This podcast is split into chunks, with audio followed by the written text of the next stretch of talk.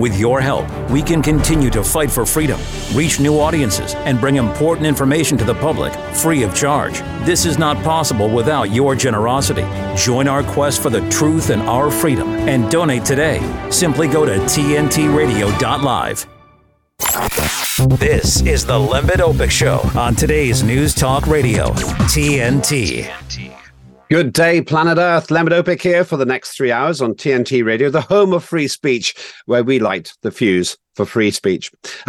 Coming up today, we're going to be talking about news and comment which touches politics, society, and culture. I'll have some fantastic guests today and some interesting comments as well. Our mission isn't to tell you what to think. It's to give you the facts so that you can make that judgment for yourself. I'd love to hear from you as well. If I've got time, I'll share your comments as well on TNT Radio. Just go to our website and share your opinions there. I want to start, before we go to our first guest, with a quick round robin of what I might call the political weather. First of all, there's a big chill coming in the United Kingdom. That's literally weather. It's going to freeze. Where have all the climate emergency fundamentalists gone when the snow comes? We've got freezing conditions across much of Europe. I'm told that in Russia, it's minus 17 degrees Celsius. No one's blaming that on global warming. We've also got some big whiteouts going on in America and elsewhere. So I'm wondering if the weather has written itself out of the climate emergency script. I wonder what you think. How much evidence do we need that it's condition normal in the atmosphere? We'll come back to that in the weeks ahead. Different kind of weather affecting the post office in the United Kingdom. For those who don't know, it turns out that the post office has blamed hundreds, potentially thousands of their own staff for fraud, when it turns out a simple computer error caused this mistake. Or was it a computer error? I think there's more to this story than meets the eye. I was watching a government inquiry into this, and frankly, the evidence of the defendants from the post office, people who put innocent folks behind bars just for doing their job, didn't seem plausible to me. I suspect, and I say this advisedly, that the conspiracy of silence could be a little bit deeper than that. At the very least, people's lives were wrecked because, according to the post office, a computer error meant that they were accused of stealing money. What kind of society do we live in where you're guilty until proven innocent? Perhaps you have direct experience of that. If you're in the UK or if you've been watching the story, I'd like to hear your views on that as well on TNT Radio. Go to the website and share with me your views. And the third piece of political weather is getting hotter in the Middle East. The United States and the United Kingdom have decided to start launching attacks against a group called the Houthis. Many regard them as a terrorist group. Others say they're actually simply defending their territory as well. Once again, we'll get deeper into that on another occasion. The problem is that piece of political weather could spread across the globe. We're close to World War III, according to some. Others say it's just a regional conflict. My opinion, that's more a matter of hope over expectation. The West seems to think it can do pretty much whatever it wants anywhere in the world without major repercussions. I think that history proves rather differently. Although it's unlikely that a Middle Eastern country will directly invade a Western one, there are other responses that we need to be afraid of. I've always thought the best thing to do is sit down and talk, not stand up and shoot. Wonder what you think. Are we handling the Middle Eastern situation correctly? Where do you stand on it? Is there a peaceful solution, or are we doomed to years of terror and war, costing billions and costing lives? All of that is open for your debate, open for your consideration, and open for your comment. That's what we do here at TNT Radio. We give you the chance to express your views. I don't censor anybody. As long as what you say is within the law, you're entitled to say it. You're also allowed to disagree with me. That's the nature of free speech. As Elon Musk says, free speech is meaningless unless you let people you don't like say things you don't like. That's how we learn. That's how we got this far. And this is the place to hear real views, real opinions, to disagree and to share opinions. I'm going to introduce my first guest, who is one of the most free-thinking reverends I've ever met in my life, in just a moment. I'm pleased to be back. I'm pleased to have 3 hours here on TNT Radio. Keeping the commitment 24/7. I've been in the car all day and I got to listen. Can't get enough of it. You guys are doing a great job. Today's News Talk Radio, TNT. Without further ado, let's pray for a great guest. Bishop Cei Dewar joins us now. Bishop, it's been a while. How have you been?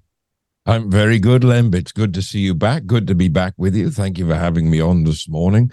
And you're right about the weather. It's certainly rather cold outside, but I've come to the understanding that for the climate narrative to work, we need all of the snow, we need all the rain we've had, because how else is there going to be enough water for all this global boiling nonsense they keep talking about? Well, I suspect I detect a hint of cynicism in your voice there, Reverend. Well, I'm a creationist. I believe that God created the heavens and the earth and everything in between. But one of the things I've learned from a thorough reading of Scripture over the last 32 years of ministry is that the climate of the earth is both seasonal and cyclical. What we're going through a naturally occurring phenomenon. You know, they talk about the fact that there's so much CO2 being pumped into the atmosphere. Nobody talks about the fact that in the Pacific Ocean, way out off the Japanese coast, there are naturally occurring cyclones that are sucking CO2 out of the atmosphere and dumping it outside of the ozone layer. My good Lord has a great way of cleaning up his own creation, and I don't think he needs the help of the climate alarm and the WEF and the WHO and anybody else. And speaking of that, to do with the climate alarm, you know, this attack on farming, listen, scientists are now trying to make plants taste like meat. Cows, sheep, goats, chickens, turkeys, they've been doing that for millennia. Just leave them alone. That works, because I found that they can take plants and make them taste just like meat all on their own. They don't need some scientist to help them. That's an interesting take. Some would say, obviously, we've got you on as my first guest for this show because we needed a blessing. But some would say you're cursing the wildfowl. That's a man of the cloth should be opposed to the idea of human beings killing animals for our pleasure, because you can live a vegetarian life. How would you defend the killing of animals from a religious context? It's scriptural. I have no issues with it. Throughout the Old Testament and even in the New Testament, we are shown how animals were killed for both sacrificial offerings and for the consumption of the meat. In fact, the Lord instructs the Israelites during what has now become the Feast of the Passover, as they were about to exit the land of Egypt as slaves, to slay a lamb, to sprinkle the blood on the doorposts and the lintels as a symbol of their covenant with the Father, but to consume the entire lamb and leave nothing left over. So I have no problem. Listen, if you want to eat vegetables, if you want to eat plants, that's entirely up to you. I have no issues with it at all. There was a point in my life where, for health reasons, I didn't eat meat because I was suffering. About 5 years ago, I had a very mild heart attack and I was grossly overweight. So I switched to a predominantly plant-based diet to help me recover, to help my body adjust, to lose weight, because I was eating far too much junk food and far too much processed food with being on the road 50 weeks of the year. I have no problem with whichever diet you want to go down, plant-based, carnivore, pescatarian, whatever it is. But that is a choice you make. Don't force that on other people. Don't try and demand the whole world now follows a diet. You know, that it wasn't that long ago they were talking about how we need to eat insects. And now scientists have proven that eating the insects they've suggested is extremely detrimental to the human body. So I look at God's creation from a biblical perspective, that almost everything within creation was created, except for the human being, obviously, for the purpose of consumption in one way, shape, or form. And I'm also mindful of the fact that our good Lord was very wise in how he did it, because if you eat too much of the thing that he created, that it will be detrimental. It can have vast effects on the human body. I think of the apple seed, for example. You know, an apple seed has a small amount of arsenic in it because we're not supposed to eat the seed. You're supposed to eat the fruit. So if you eat too much of the thing that is created for the purpose of growth and sustaining and development, that is the thing that will kill you.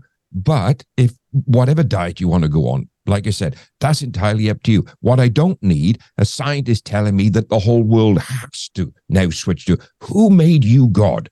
Who gave you the right to tell me what I have to do? Last time I checked, I still had the freedom of choice. I still had a freedom of will to be able to choose what I want to do. And listen, if I want to eat McDonald's, French fries, and Big Macs morning, noon, and night from now until Christmas or till the day that Christ comes again, that's my choice. You don't get to tell me what I can and can't do. You're not in control of my life. And these organizations have forgotten a principle that I have banged on about for 20 years. They govern, when it comes to parliamentarians and governments, they govern by consent. But when it comes to unelected bodies like the WHO, like the WEF, like the UN, like the EU, you know, some of the bodies within the EU that have unelected officials now trying to dictate how I live my life, how the world has to live its life. I'm sorry, you don't get to say. You don't govern by consent. I want to get to a couple of stories in a minute, but let me just ask you a quick question. I always love talking about faith matters with you. And another chap called Steve Chalk will be joining us in the weeks ahead. What would you say to those who would accuse you of pick and choose? You choose those parts of the Bible that fit your narrative. For example, it does say in the Bible that if you wear mixed fabrics, you'll go to hell. If you eat shellfish, you go to hell. Why do you ignore those parts? I don't ignore those parts. When you truly understand Scripture, and this is where the leftist argument falls apart, in picking apart Scripture and how we interpret Scripture. When you understand Scripture, you understand there are three kinds of laws within the Scripture, because all the things you've mentioned are in the Old Testament. You have the moral law, from which we derive natural laws that we have within society now. Thou shalt not kill, thou shalt not steal, you won't commit murder, you know, you don't commit adultery. This is called the moral law. They are irrefutable. They don't change. But then you have, within the context of Scripture, things which are called ceremonial laws. You shouldn't wear mixed fabrics. You shan't eat shellfish, right? And then you have a third set of laws. Now, I am not Orthodox Jewish born and bred. My mother is not a Jew. I was not born to a Jewish family. So the ceremonial laws and the laws of the temple do not apply to me. And this is my argument. Well, it might be handy, but the Scripture's very, very clear on it. I am what the Scripture defines as a Gentile, and not subject to the ceremonial laws, and not subject to the kashrut food laws that apply to Jews. The Scripture very, very clearly states in the Old Testament that these things apply only to Jews. And that's not a cop-out. That is actually knowing what the Scripture says. For 32 years, I have preached, it's not enough to know the Bible. You have to know what it is saying and who it is saying it to. So just like lefties and liberals and those people that oppose my arguments pick and choose the parts of Scripture that they want to use to support their narrative, I'm not picking apart the Scripture. I'm telling you what it says. And these are the things that I understand. Every single one of us are bound by the moral laws. You shall not kill. So in that context, bringing it up to the present day and to current affairs, Kai, if you, and you've mentioned it a few times, if you believe thou shalt not kill is an absolute, how can a Christian defend the actions of the West in killing people in the Middle East, regardless of who they are? Because if it's an absolute, you shouldn't kill anyone.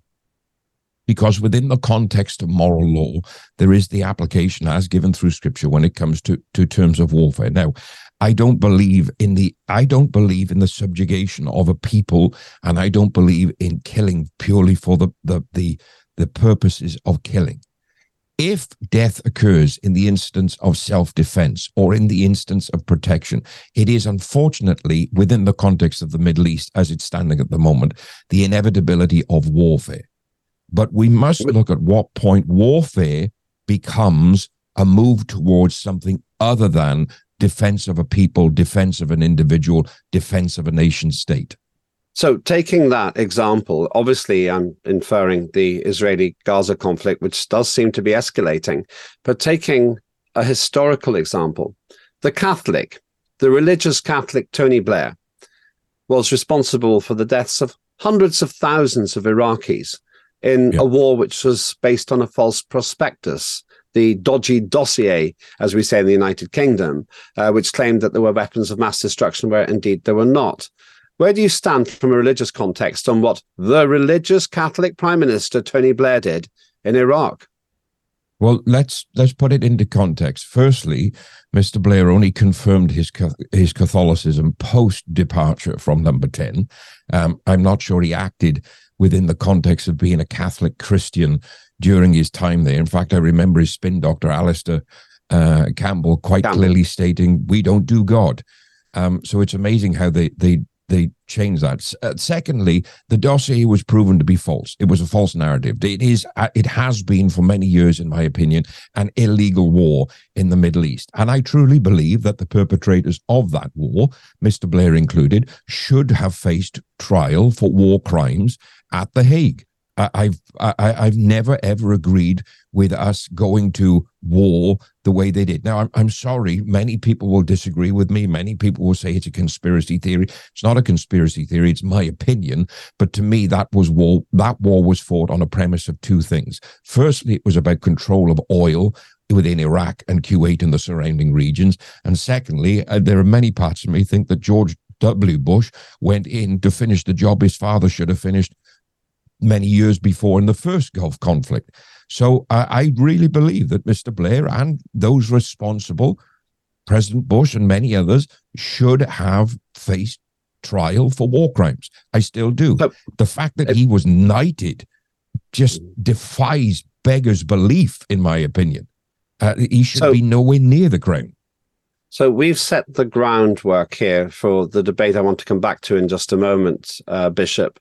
And the question I'll be asking you, giving you fair notice, is based on what you've said, where we don't answer now, could come in a couple of minutes on this, where should we stand with the Israeli-Gaza escalating conflict, which seems to be sucking increasing numbers of countries and interest groups into that conflict? What is the religious position? We'll come back to that in a minute. As a viewer, as a listener, I want to know what you think. Is it justified to go to war if you have faith, whatever that faith is? Is there a contradiction? Do you think that Bishop Dewar is twisting and turning to just try and justify something which is not justifiable? Or is there a common sense element in this as well? I want to know your views. This is the home of free speech. We'll come back to Bishop Dewar in just a minute. I'm Lembit Öpik. This is The Lembit Öpik Show. This is TNT Radio. TNT Radio's Kate Shemarani. Don't stop taking prescription medication. Always go and see your indoctrinated GP, always. But with psychiatric drugs, you have to actually wean off them. They're very addictive and you have to wean off them. Now, I find all this really concerning. But what I cannot get my head around is the worst drug of all. They just let it on the market all the time. Sugar, sugar, sugar, sugar. And then that's not even to bring in like MSG, monosodium glutamate. And I can say, you know, you go into one of these garages and you see all the people going for food. There's nothing to eat in there. I very rarely can find anything to eat in any of these places. And if you go into the supermarket, there's only the first 2 hours that have got real food. The rest, it's not food. And I see what people buy. I've covertly actually filmed people's trolleys, not them, don't get all excited, but I have filmed trolleys to have a look what people are buying. And it's shocking because what you eat determines what your brain's going to be like, and your teenagers' brains do not stop developing till they're about 25 years of age. Kate Shemarani on TNT Radio. When I had my heart event close to 4 years ago, I was at the gym, thought I deserve a coffee, and thought I'll top up with fuel, ordered a coffee. But while I was pumping fuel, I started to get chest pains. Then it got worse and worse and worse. So then I was leaning on the counter thinking, yeah, something's not quite right. So then I went to wait for the coffee, and that's when it really, really hit. And Joy just, you know, mouthed, do you need an ambulance? And I remember nodding. I wasn't even thinking about a heart attack. I just thought, something is seriously wrong with me here. So when the cardiologist came to see me, she informed me that I'd had what they call a widowmaker heart attack. Bit of a shock when someone says, you know, you nearly died. Everybody should be aware of all the symptoms of a heart attack that women can have that aren't typical of the shoulder pain, the right arm pain. I go to the gym, I do yoga, Pilates, I swim, I go on bike rides, and yet I still had a heart attack. You just don't know, it could be you. Ladies and gentlemen, today's news talk. News and information. TNT Radio. Greetings, one and all, wherever you are in the world. Welcome to TNT Radio, home of free speech, with me, Lembit Öpik, hopefully one of the purveyors of freedom of expression. I only ask you to bring one thing to my show: your thoughts, your point of view, perhaps fueled by what you hear from my contributors, but more than anything, we'll give you the facts. You generate your own opinion. That's the essence of free speech. It's great to be back. Nice to see so much talking there. Intruder says Lembit is back. Absolutely right. So does Mogden. Lisa says, hey, it's Lembit. I like him. Well, I like you too, Lisa. I've never met you, but I hope to one day.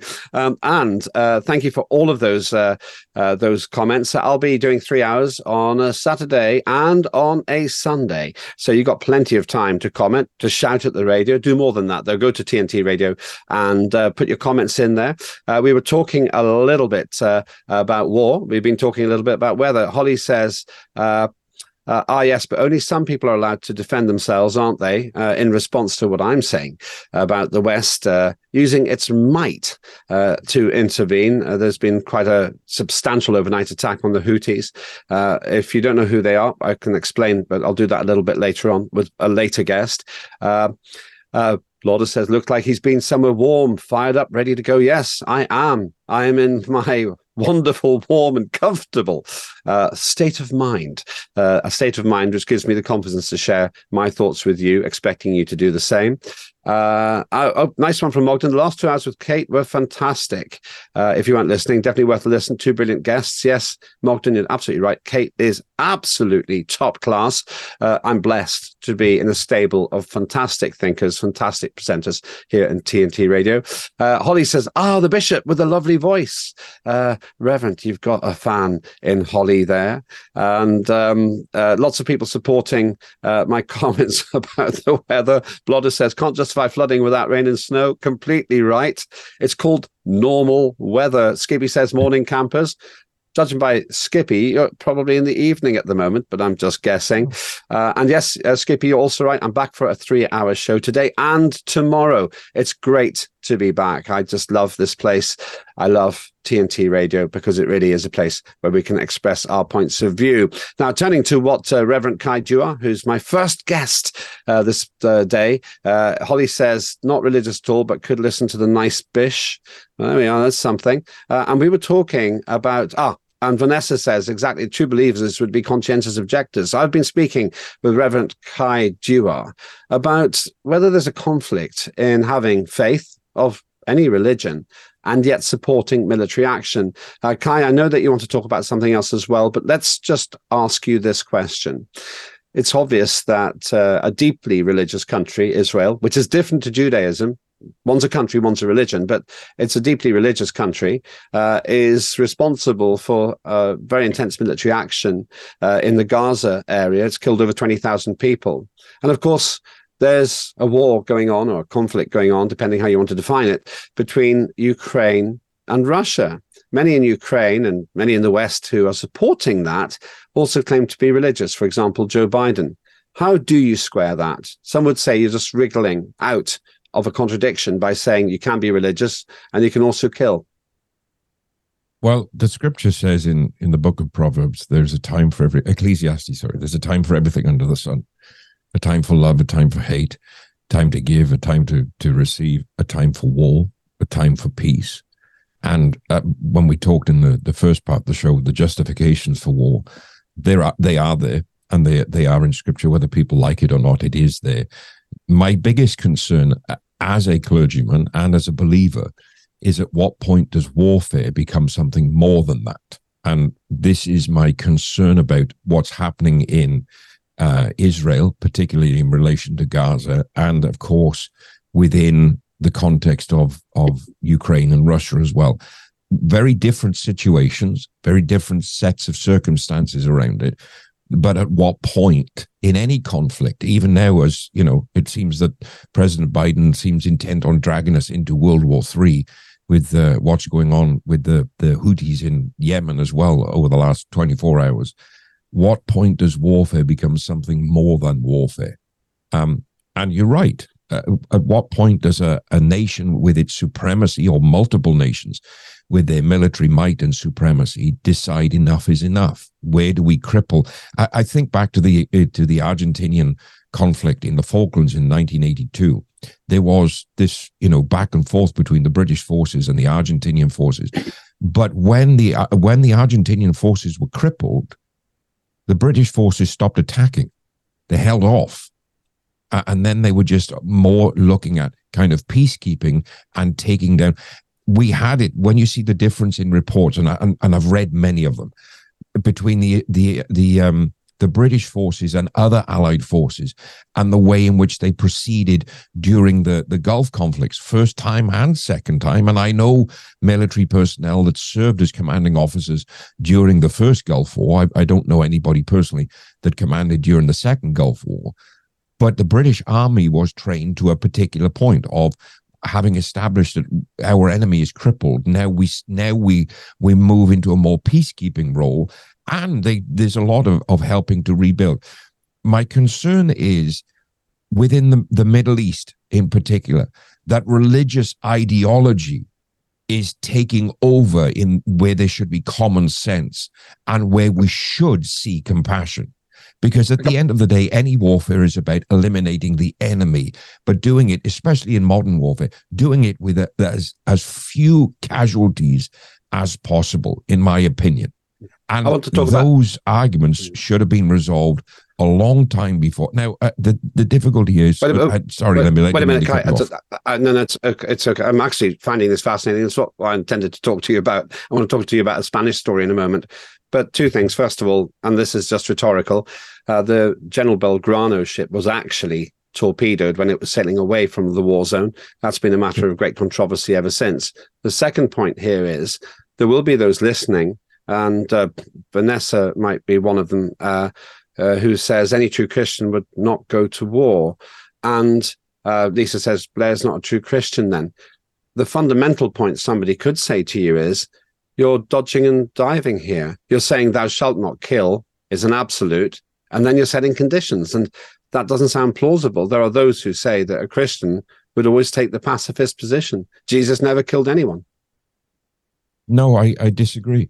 And I'm not trying to dodge anything. I genuinely disagree, because Jesus gives a great example, right? He tells his followers, if someone strikes you, turn the other cheek. If someone, there was a law that a Roman soldier could literally dump all of their kit on you and tell you to walk a mile to carry it for them. And he tells them, if they make you walk a mile, walk another mile, surprise them. In other words, you take the power over your enemy by going beyond the thing, by doing the thing they're not expecting you to do. Warfare is an inevitability.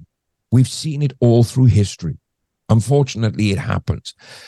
We see society, if every believer took a pacifistic approach, this society would have been completely dominated.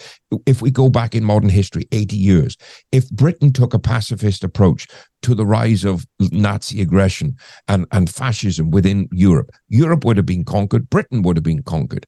There has to be a point where we understand the difference between the moral law concerning the individual, which is what thou shalt not kill, and the defense of a realm or the defense of a people against an aggressor.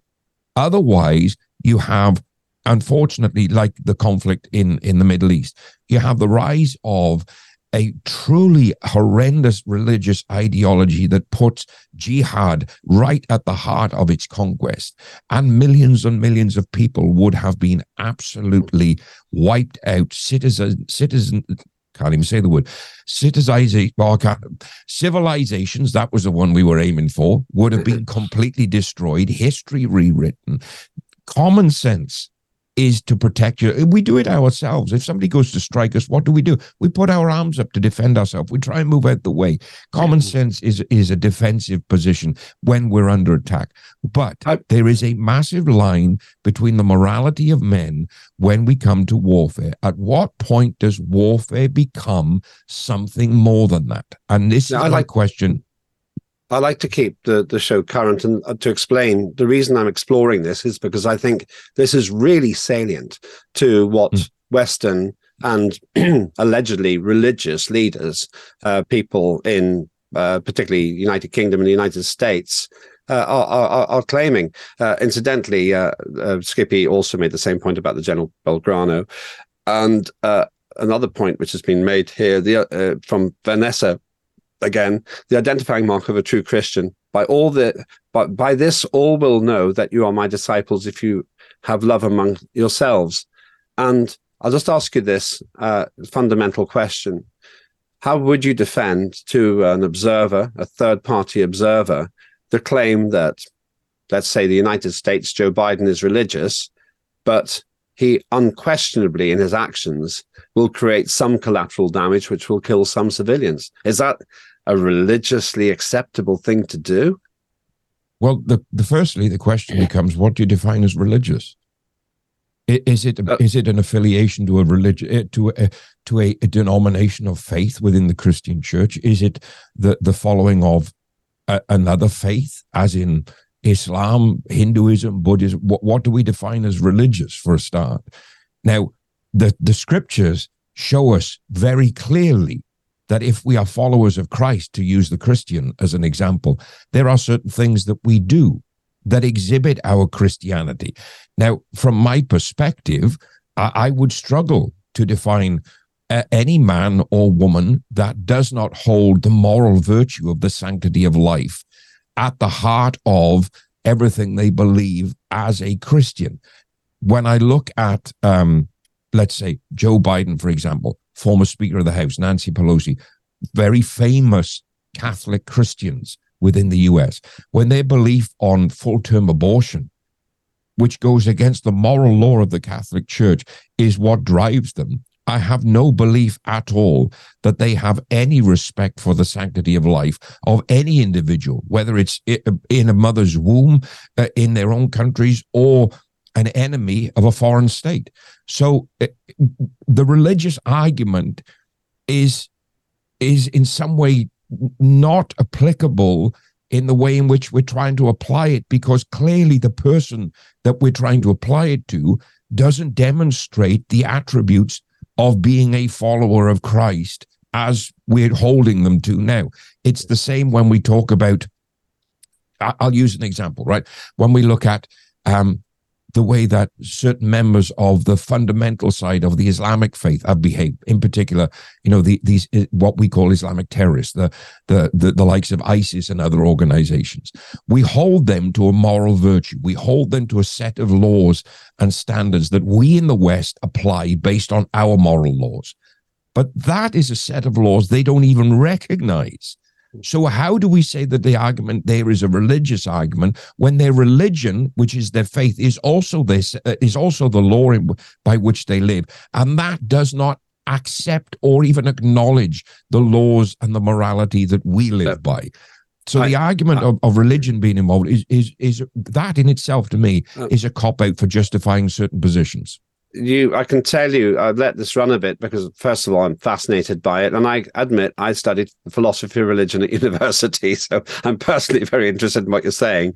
But you've created a lot of debate, which I haven't got time to read in detail. Skippy says, who decides the aggressor? I think that's a fair point. Red says, Iraq, Libya, Afghanistan was all indefensible. You've made your point there, and perhaps on another occasion, we can go really even deeper than what you've said. If you've got an opinion about what you've heard from Bishop Dewar, go to TNTradio.live, put your views. If I've got the time, I'll read them out as well. You are really lively out there today, or this evening, depending where you are in the world. Just keep that dialogue going, and you'll get the most out of this show if you actually do join the chat as well, because I can't read everything that's going on there. Let's move on from that to a rather curious story from Spain. Bishop, what do you got? Well, this is fascinating to me because an incredible young woman, I can say that because she's younger than me, by the name of Mal Galceran, has been elected as Europe's first MP in the Spanish Parliament. She represents the Valencian Regional Parliament. And what makes it significant is this 45-year-old woman is a member of the Down Syndrome Federation. She is the first parliamentarian in Europe that has Down syndrome. This, to me, is a truly triumphant story of diversity, equity, and inclusion actually working, actually being relevant for the people it can benefit from. But that incredible milestone, this incredible achievement in this young lady's life, is now being rained on. I was going to say something I shouldn't have said on radio then, but is then being taken good away from her. Good recovery there, Bishop.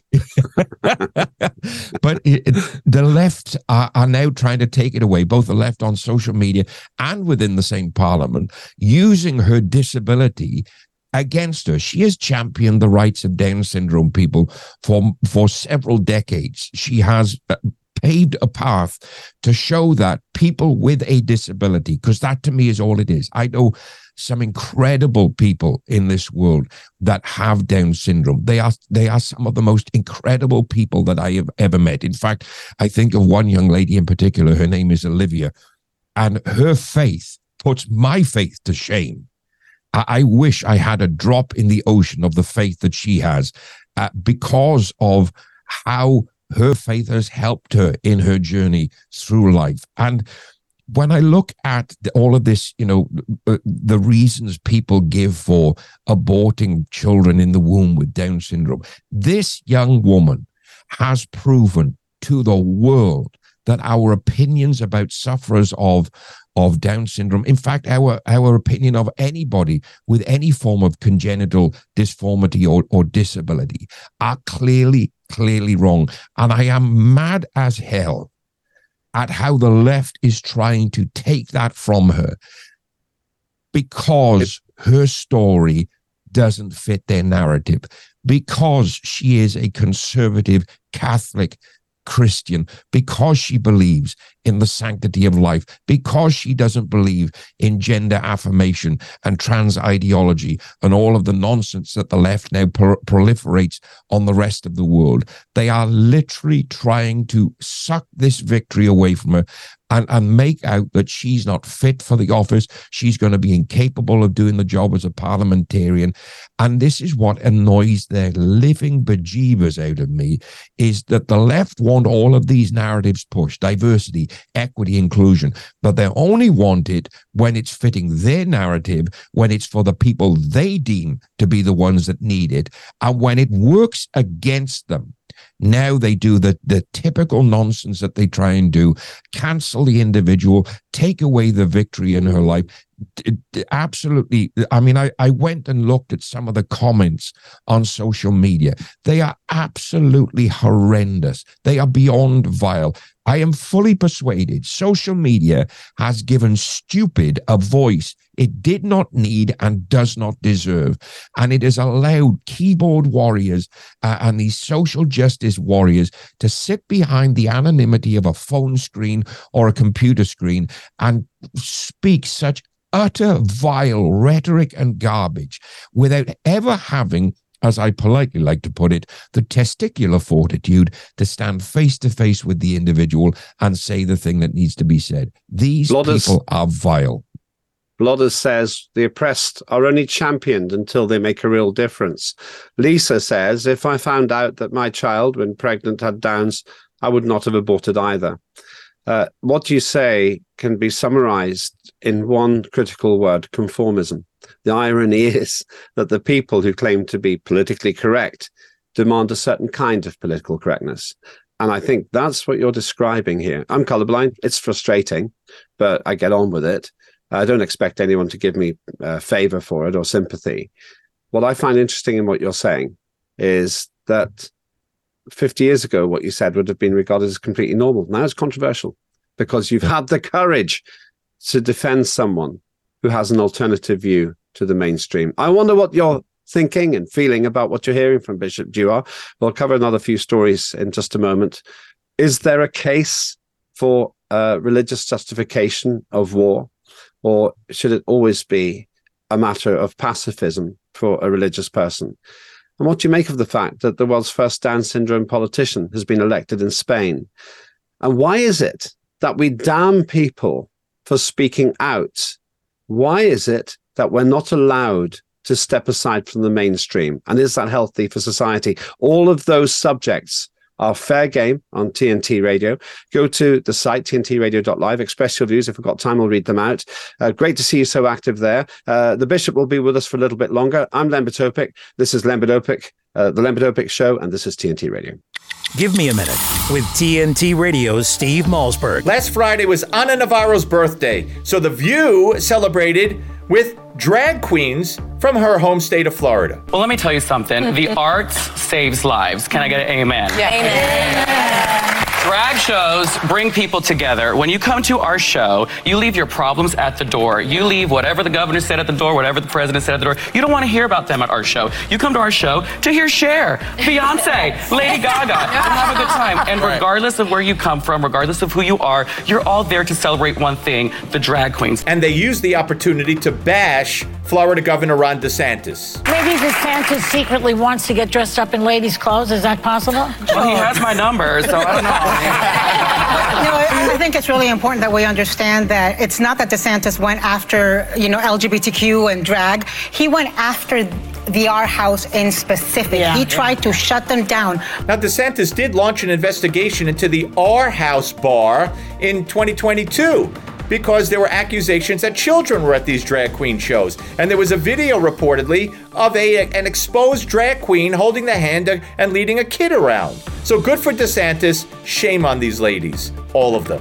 Thanks for giving me a minute. I'm Steve Malzberg. Catch my show Monday through Friday, 9 p.m. Eastern Time, right here on TNT. Hi, I'm Abel. I often forget to mention that he's an amputee because Abel will try any activity he can.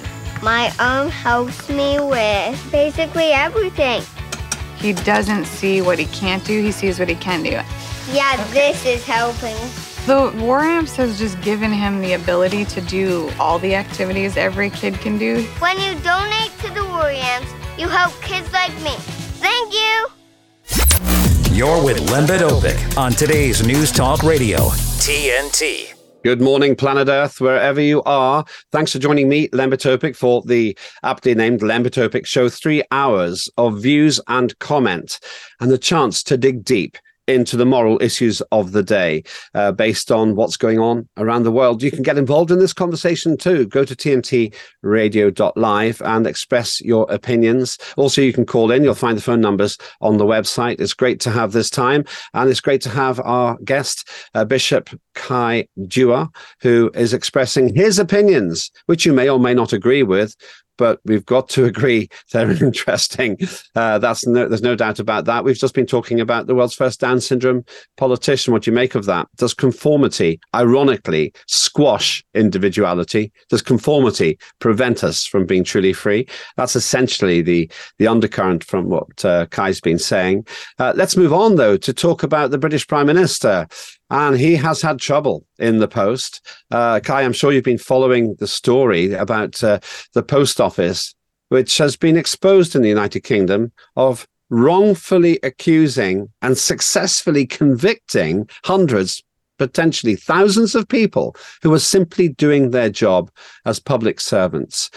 If you haven't been following the story, or if you're not in the United Kingdom, be aware that this has been regarded now as the greatest injustice in British history, so much so that the government is intervening to pass legislation to exonerate those who were criminally convicted wrongfully of having stolen money from the post office. Cei, I've been watching the inquiry into this, and frankly, I find the defense by post office representatives utterly pathetic. How have we got to this stage? And what's your take on Rishi Sunak's position on this? You mean Rich Me Sunak? That's, the 100 millionaire. Yeah, 100 millionaires. Rich Me. That's going to catch on. You heard it first on TNT Radio. Prime Minister Rishi Sunak.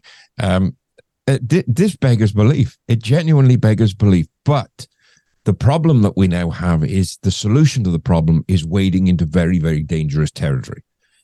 Firstly, I have grave concerns, and I mean this from the very depth of my soul. I have grave concerns about the use of the computer technology, because Fujitsu, the supplier of the system that has led to this greatest miscarriage of justice in British history, also supplied the NHS, also supplied the MOD, also supplied GCHQ. They run all the government computers. If their system failed in the post office, where else has it failed?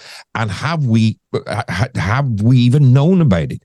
Do we know of any further failures? If there were further failures, have they been covered up? There's a whole Pandora's box to be opened just by the use of the Fujitsu system that was in place. I know it was Horizon within the post office, but there are multiple systems that were set in place by Fujitsu. And then, like you rightly said, the response to this, both from the government initially, from the post office especially, absolutely dumbfounded. The easiest thing in the world would have been to put your hands up and go, do you know what? We got it wrong. We made a mistake. Now let's put it right.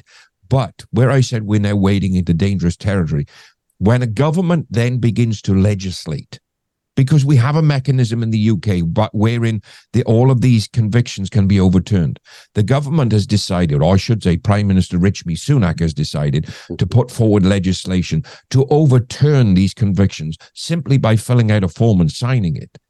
And that wades dangerously into maintaining the independence of the judiciary. Now, I'm very clear on this when I say this.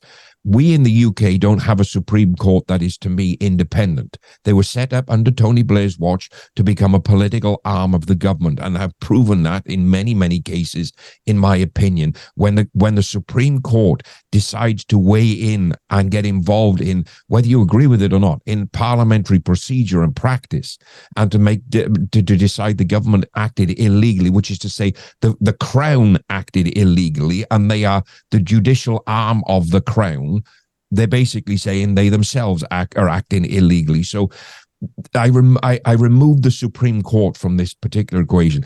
But we have a mechanism in place. Every single one of these defendants could be quite easily processed in the appellate court, quite easily have their convictions rightfully overturned or quashed in the appellate court in the procedure in which that it should be done, so that this horrible miscarriage becomes case law to be used in future things. The fact that we have a prime minister and a government now deciding they are going to legislate to bypass the independence of the judiciary and to bypass the legal system wherein which convictions are overturned and quashed. I have grave concerns about what this is going to do for the independence of the judiciary, and especially for any future appellate procedure, because this will create a legal precedent in the UK. And to me, this horrendous miscarriage of justice must be dealt with in the right way to prevent any further miscarriage of justice, not just from the prosecution of plaintiffs, of defendants rather, in any legal case, but from the position of being able to use legal precedent to overturn a right conviction. As in many cases, we're in a very, very grey area. We are. What's interesting about what you're saying, though, is that by inference, each of the defendants should go through the legal process as an individual to defend themselves. Now, that is a horrendous mountain of work for each individual to do. It's not to defend themselves. Let me draw the distinction. There's a bit, their cases are over. Those people that were wrongfully convicted, that case, there's no defense anymore. Where there is sufficient evidence, and the court now has it, that there is this horrendous miscarriage of justice, there is quite simple process. None of the defendants need to be present. You have a class action suit represents all of those defendants, where every single case can be brought before the appellate court, and the appellate court, without even convening to to discuss, knowing the situation, knowing the law, can quite easily quash and overturn those convictions in one sitting. It would all be done in a day. There is a legal mechanism in place. My concern is, once again, we have a government trying to circumvent the legal process. We've seen it when old Richmond wanted to bypass the court to work around the Rwanda judgment. We've seen it before when the Supreme Court was used to come against the government. We've seen it with Gina What's-Her-Face that tried to bypass the legal process in relation to Brexit and use the courts in the court's legal mechanism in their defense of bringing Brexit to a halt and usurping the authority. We are dangerously close to eradicating both the independence of the judiciary and the government in its rightful position when we use a legal system and we use legislation to overrule a legal system. We have a court system in the UK that has worked for hundreds of years. There is a simple mechanism in place to put right this horrendous wrong and to try and help these people rebuild their lives, recover from the trauma that they have suffered, give them what is rightfully theirs, and make it so. Because what you've got to remember is this: we're now talking about a government legislating to quash their convictions. That means those convictions are still legally within the system.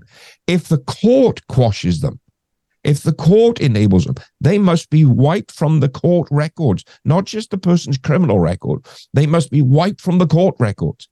And this is the danger that we have.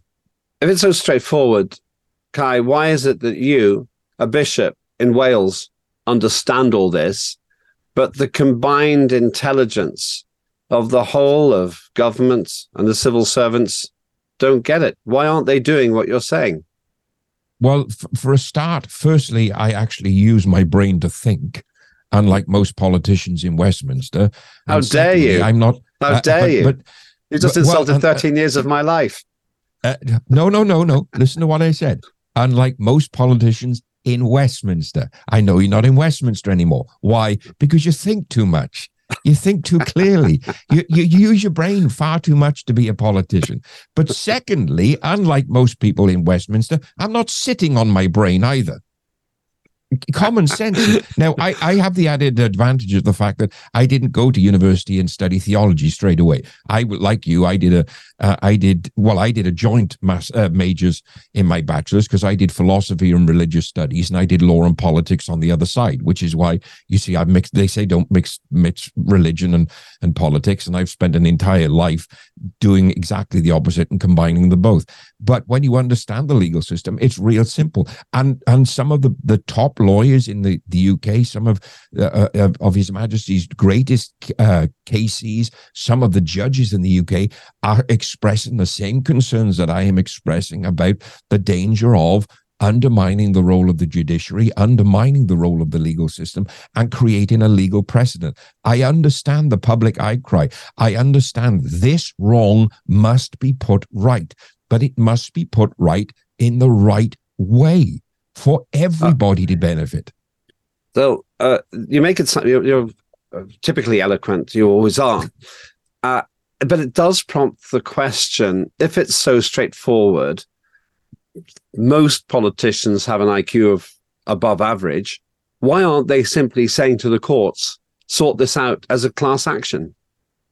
Because we have a prime minister that is reacting to public opinion, reacting to public outcry over it, which is, I understand, but has now decided we want to clear this in one fell swoop. So let me create a law. And this sets a dangerous precedent within politics then, because it's we're now setting the standard of, well, if I don't like that law, we'll just write a new law to get around it.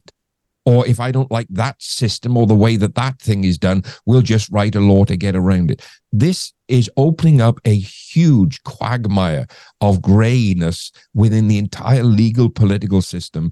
What happened is horrendous. What happened was wrong. But to put it right, we must do it right.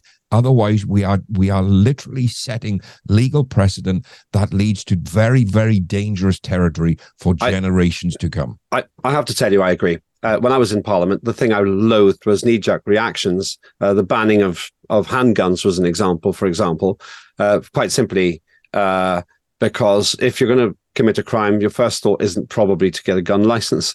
And so often I saw knee-jerk reactions like you're describing.